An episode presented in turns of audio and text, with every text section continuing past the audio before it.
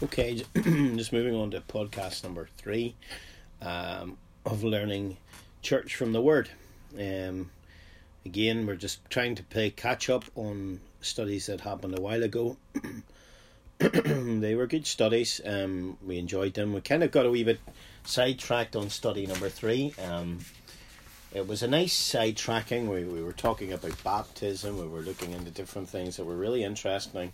Um, I'm sure it was profitable in, in the main anyway.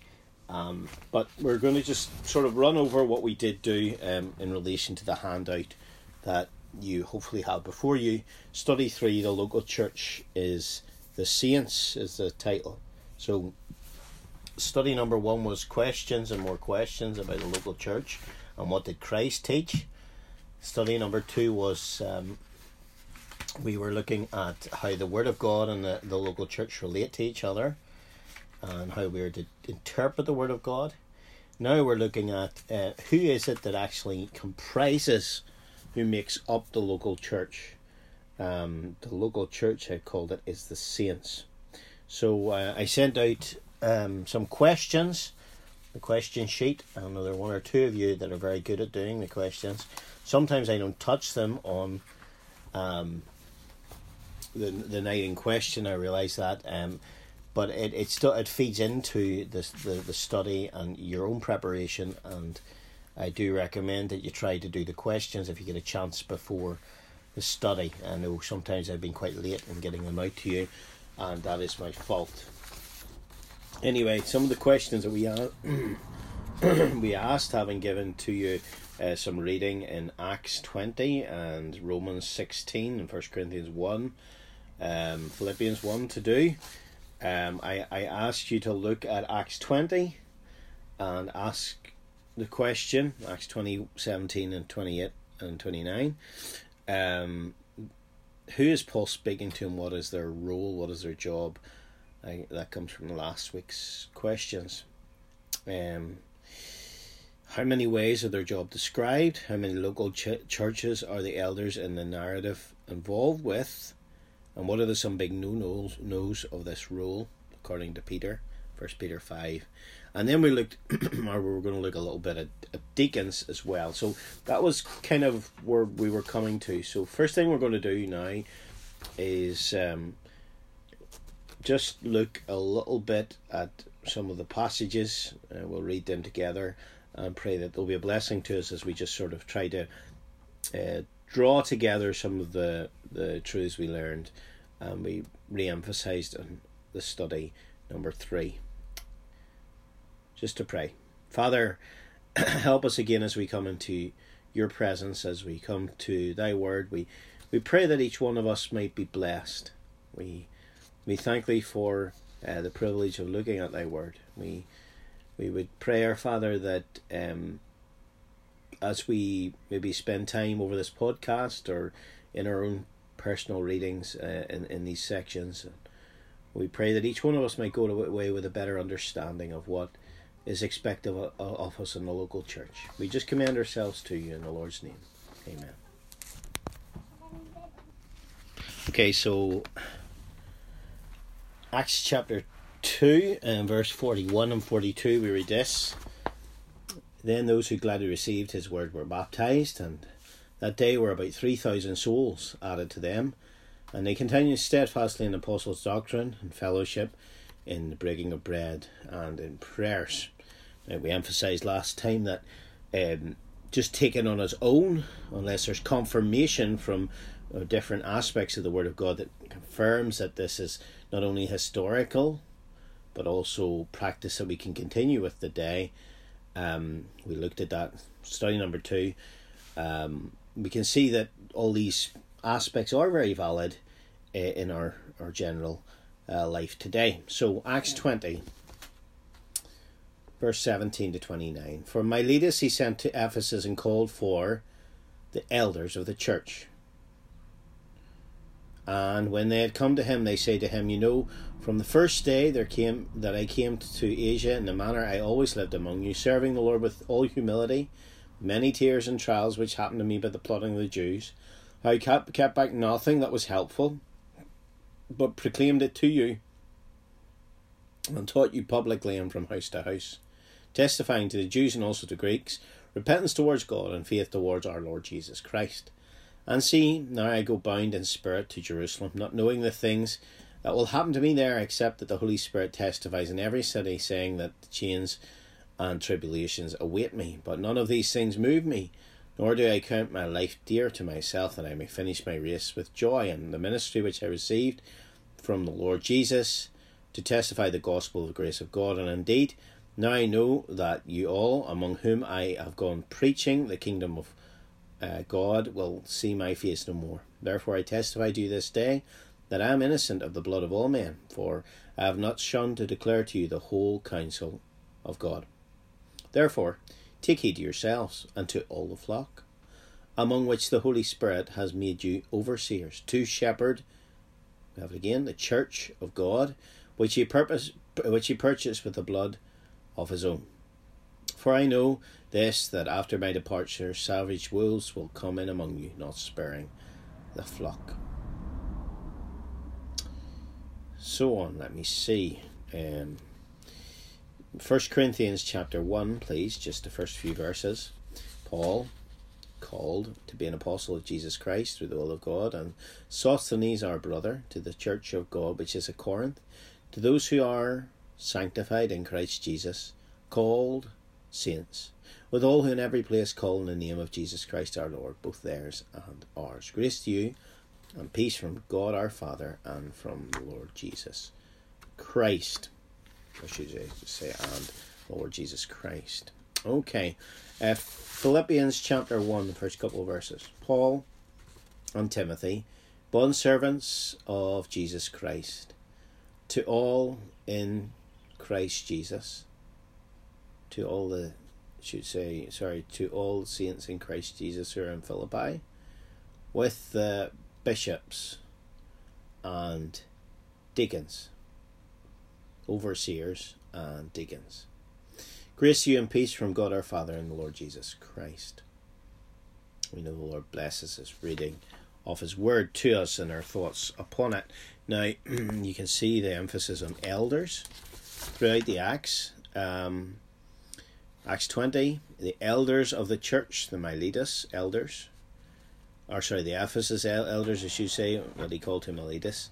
So the church was in Ephesus, and there were plurality of elders. Now, you move down that passage that we read together, you find out, take heed to yourselves and to all the flock among whom the Holy Spirit has made you overseers. So they're not only elders, they're overseers. So they have a function um, of, of surveying, of looking after, of watching out for the the flock, uh, among which, not over which, but among which the Holy Spirit has made you overseers. So, yeah, the the overseers, they're elders, they're overseers, and they're among the flock. They're not over the flock in a kind of clergy and laity um, situation. To shepherd the church of God. So that's another word that's the thought of overseers, elders, and shepherds or pastors is the is the word we have in another part of the Bible. It speaks about pastor teachers. So there's the these three words are brought together under the one um as de- descriptions of the one person as it were or the one group of people more accurately in each local church yeah, to shepherd the church of God, which he purchased with his own blood, or with the blood of his own, and so on. Now you move down. Is this something that's practiced not only in the Acts but also in the epistles? Is it something that, that we should continue with? Yes.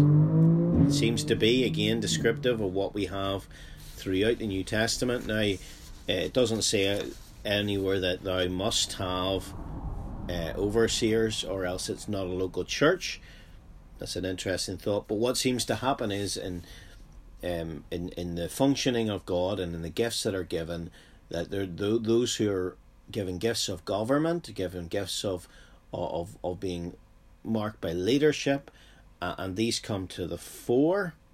Um, and even in First Corinthians, where elders are not definitely emphasized, what we do find is certain people that are starting to be revered or respected, I should say, not revered, respected uh, for the role that they play, and they should be listened to as well. You can see that as you move through First Corinthians. So, so it is interesting. Um, the ideal seems to be set up in in Philippians chapter one, when we have the idea of bond servants of Jesus Christ. That's um, Paul and, and Timothy to all the saints. That's all the Christians in the assembly in Christ Jesus who are in Philippi with the bishops, the overseers, and deacons or servants, public servants, those those who have a, a particular calling or role in service for uh, the Lord in that local uh, assembly. So again, we have this idea of of all the saints, and then we've got the overseers as a distinct group, and also the deacons or the servants. So I'm just sort of spilling out some of the things that are obvious from those passages. I take it. Now let's come to uh, study three. The local church uh, is the saints. Uh, we've discovered so far in our studies, and I think um, we would probably all concur with um, these findings so far. The universal church is founded among Christ and who he is. That's Matthew 16. The universal church is built by Christ.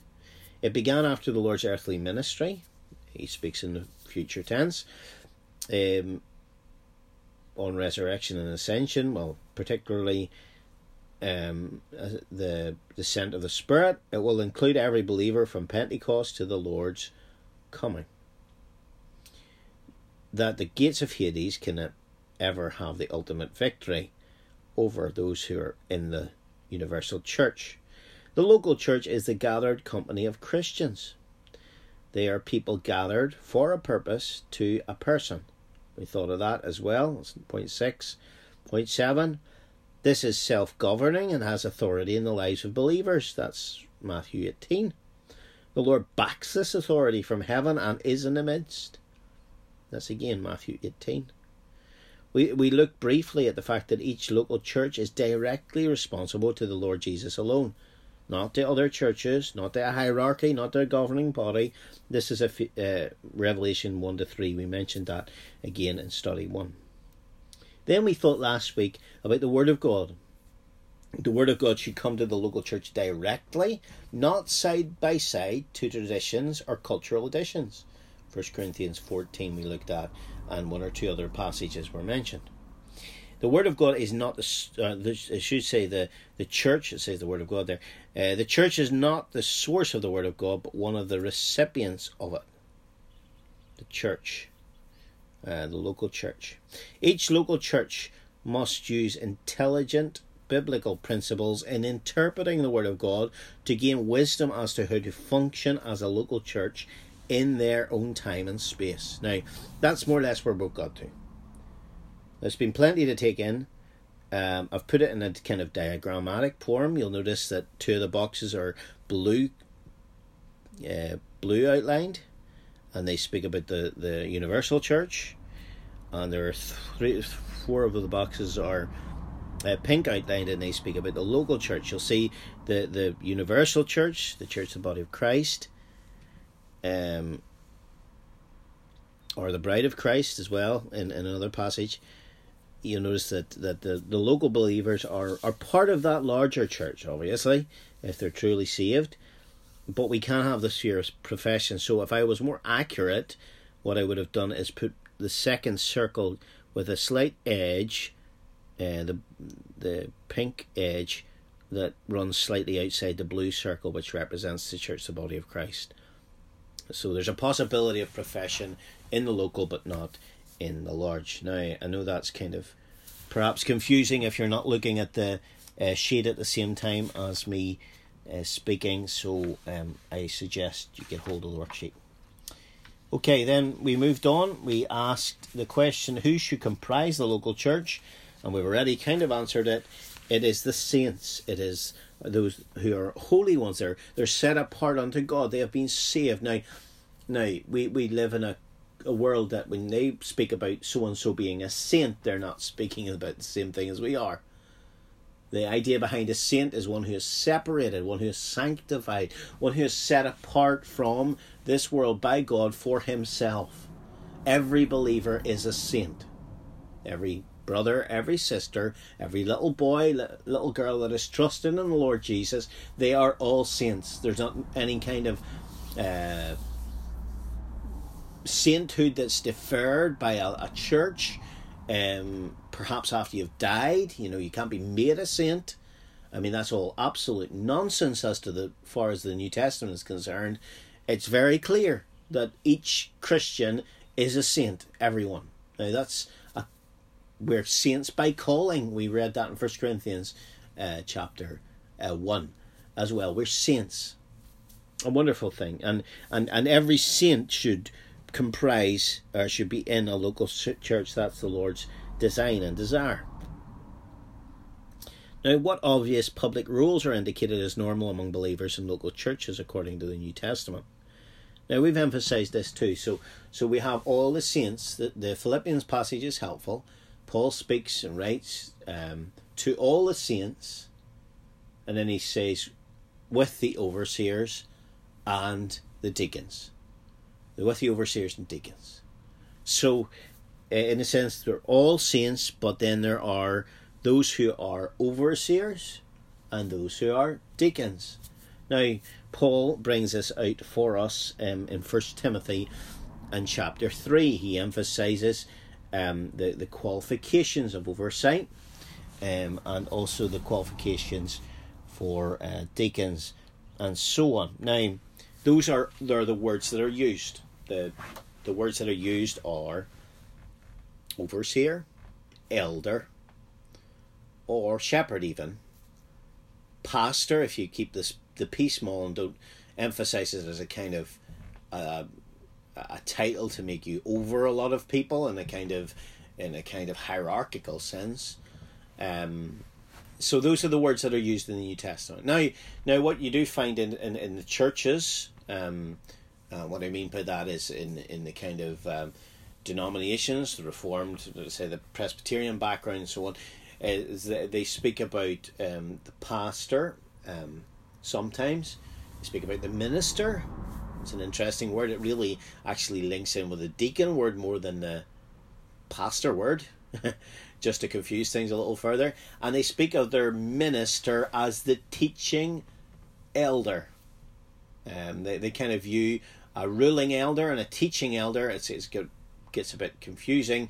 Uh, the, the the differentiations that are made, um, they don't seem to be and aren't based really on the New Testament. They're just based more on tradition. And so again, this idea of tradition feeding into uh, what the Word of God says and, and having an effect upon it. So you have words like ministers and priests and clergy and, and, and laity and all those kind of things that are, are brought in. And, and often they have a kind of underlying Greek word in them, but they're not being used as they should be used in their original context. And, and that's a problem because what you have then is often a kind of um, non biblical um, setup that is not ideal, therefore. I mean, particularly the idea of priests. Let's stop there for a minute. Lots of people go to uh, local churches um, or go to groups of Christians, we should say, maybe, and, and, and they're presided over by someone who uh, is a priest.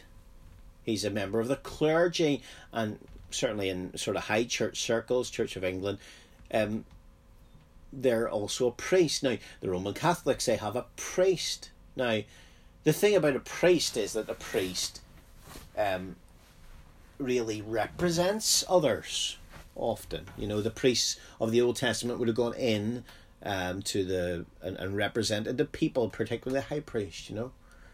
And what you have there is this idea that there that these people are closer to God than you are.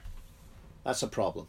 That is a problem because in the person of a son we are as near as he, and and you, priesthood in the New Testament. We're not under the Old Testament now. There's not a separate, distinct priesthood. There's not that there was the Levitical priesthood in the Old Testament. There, that's not in keeping with the New Testament revelation of the fact that we all are priests. We're a holy priesthood. Um, we're a royal priesthood. Um, and God has made us a kingdom priests unto his God and Father, and we shall reign in the air. Looking forward, um, there's a wonderful future ahead of us as as to our priesthood. We have a closeness to God, each one of us, that we can never have had an, under the old uh, Jewish economy. So, so this idea that, that one person takes up to himself is robbing every other Christian of that title of priest, and every one of us is a priest. Every one of us. It's a birthright of a believer. Once we trust Christ, once we're part of the body of Christ, we have the right to come into the immediate presence of God and worship Him, and, and we have a right to, uh, in holy priesthood capacity, and then we have a right to move out uh, in, in, in service for Him, and so on. And that's all linked to what we are as to our birth, uh, new birth, or our, our position in Christ Jesus. So that's why some of these terms, when they're not used in the biblical sense, start to become quite confusing. Um, priests, clergy, and laity. Again, it gives us thought of distinction. There are clergy and they're up high in the sky, and there laity, there's the rest of us. Now, I know that's been kind of de emphasized in recent years, and that's a good thing because it's not true. but the fact of the matter is that these things um, usually lead to underlying problems. So, coming back to the New Testament pattern, what we have is those who are servants or deacons. We can look at that in more detail maybe in a future week. We have elders um, who are overseers and shepherds, um, and all of us are saints. Okay, so we looked at that. Those are the public roles that are indicated as normal. Now, uh, please take time to look at First First Timothy three. It kind of gives you a number of things that are helpful about uh, these groups of people.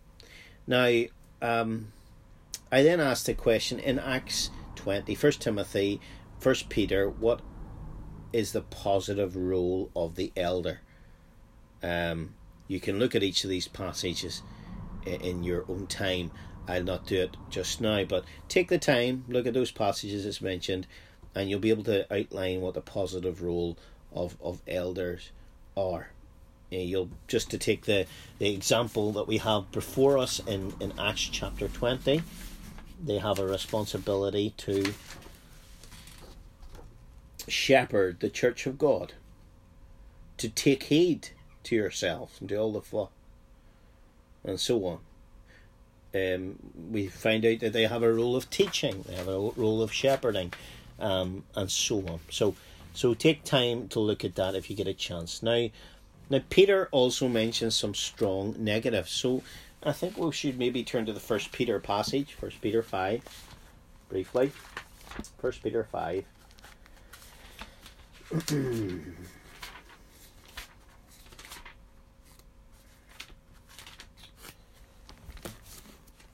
Peter speaks as a fellow elder. Now we know Peter was apostle as well, but he was an elder, an overseer, and he's speaking in such a way to fellow elders in First Peter chapter five. This is what he says: the elders who are among you. Again, this idea of being among the Lord's people, not over them. As such, I exhort, I exhort, I am I who am also a fellow elder and witness of the sufferings of Christ, and also a partaker of the glory that will be revealed. Now, notice what he says again shepherd the flock of God. It's God's flock, it's not our flock. You hear so and so saying, Pastor so and so and his flock. That's not biblical. It's a flock of God, which is among you. So you're among them and they're among you. It's a thought of uh, mutuality and closeness serving as overseers. So that's the thought of of of uh, taking the, the the role of, of, of overseeing, serving as overseeing, not by compulsion but willing. Now notice that that's the first negative, not by compulsion, not as being forced into the position. That's not the thought. You shouldn't be uh, in the role if that's the case. Um, it shouldn't just be a grudging thing, but rather willingly. not for dishonest gain, but eagerly. Not as being lords over uh, those entrusted to you, but being examples to the flock. Now, he, he looks at a lot of these things uh, and so on. Um, then he mentions when the chief shepherd appears, you will receive the crown of glory that doesn't fade away. Now, you can see there's a number of negatives there. You shouldn't do it uh, by compulsion in a grudging kind of way, but rather willingly. Not, not just so that you can make something out of it, but, but eagerly not as being lords over those entrusted to you, but being examples to the flock. Now, I think what we'll maybe do in a, in a later study is we'll look a little bit more at, at, at overseers and also deacons, but it is interesting just to see what is put before us. Now, there are qualifications given to us for overseers. We haven't really looked at deacons so far, but there it is interesting. Someone I, I put a diagram in in verse uh, in the third page, and, and it it summed up the qualifications that are given to us for overseers. Now the qualifications aren't really that different for um, servants or deacons, um, and so what we have is what I might term um, the qualifications for mature Christianity in a more general sense. Now, there are specific callings to specific services, um, and there's specific calling to those who are, are going to lead the Lord's people, and and and because one has the qualifications in a in a in a technical sense, it doesn't mean that they feel any call to that position. Doesn't mean that they're, they're recognized as overseers in a sense um, there there has to be that that uniting of divine purpose of their own individual desire, um, of the of the recognition of the saints, and so on, uh, with with uh, the qualifications uh, of overseership. Now you'll notice what is said here. It's word orientated. They're word orientated. They have to be faithful to the word, able to teach, exhort, doctrine, refute error. Those are qualifications. They're mentioned. Now this is based in 1 Timothy 3, Titus 1, 1 Peter 5, and Acts 20. Faithful to the word, able to teach, exhort doctrine, refute error. Word orientated. So the idea behind um, the idea of, of, of an eldership, for instance, that is more or less looking after the buildings and all that kind of stuff, as as we see sometimes in um, in in larger Baptist circles where you've got a you've got kind of that you've got the the pastor and then the the associate pastors under him and then a separate group of, of elders. That that is not an idea that is biblical. The idea is that the elders are overseers and pastors. Uh, and together if you put a circle around that as a single group of, of people they should be or, word orientated. They should be faithful to the word, able to teach, able to exhort, able to teach doctrine, able to refute error. That's a call that's required. Now, there's to be integrity as well, or to be devout, above reproach, good reputation, respectful, upright, um, and they should be an example to the flock. There's um, a relational aspect to it. They should be hospitable, gentle, not lording, not quarrelsome, not quick tempered, not self willed, not violent. What about their family? They should be a one woman man. Uh, they shouldn't have a roving eye. They should manage their household in a way that's appropriate. Their children should be behaving. Um, then we have the personal. They should be a lover of good. They should be prudent, sensible, self controlled, temperate, not a new convert, not a drunkard, not greedy. And of course, they should have a desire, they should be spirit motivated, have a godly desire, be eager to serve, and not reluctant. So, this is high standards. This is God's standards. And um, every one of us can feel our limitations in these areas. Um, but the call to us is to understand and recognize those who are in that position um, for what they are and and those who labor in in the word and doctrine it tells us in another place that we should recognize those as such um, um, as we maybe will look at on another occasion. So, more or less, what I'm doing in this study is more or less just emphasizing that the local church, in, in, in its basic form, is made up of saints. And from those saints comes some that are, are called to a specific service, usually overseen by um, by perhaps the church as a whole and, and the overseers in particular. Uh, and, and there are those who have a, a particular calling to be involved in leadership um, and standing before as an example, uh, moving among, um, in in an oversight in a in the thought of of uh, shepherd care and looking out for those around them. So I hope that helps give us an idea what God expects.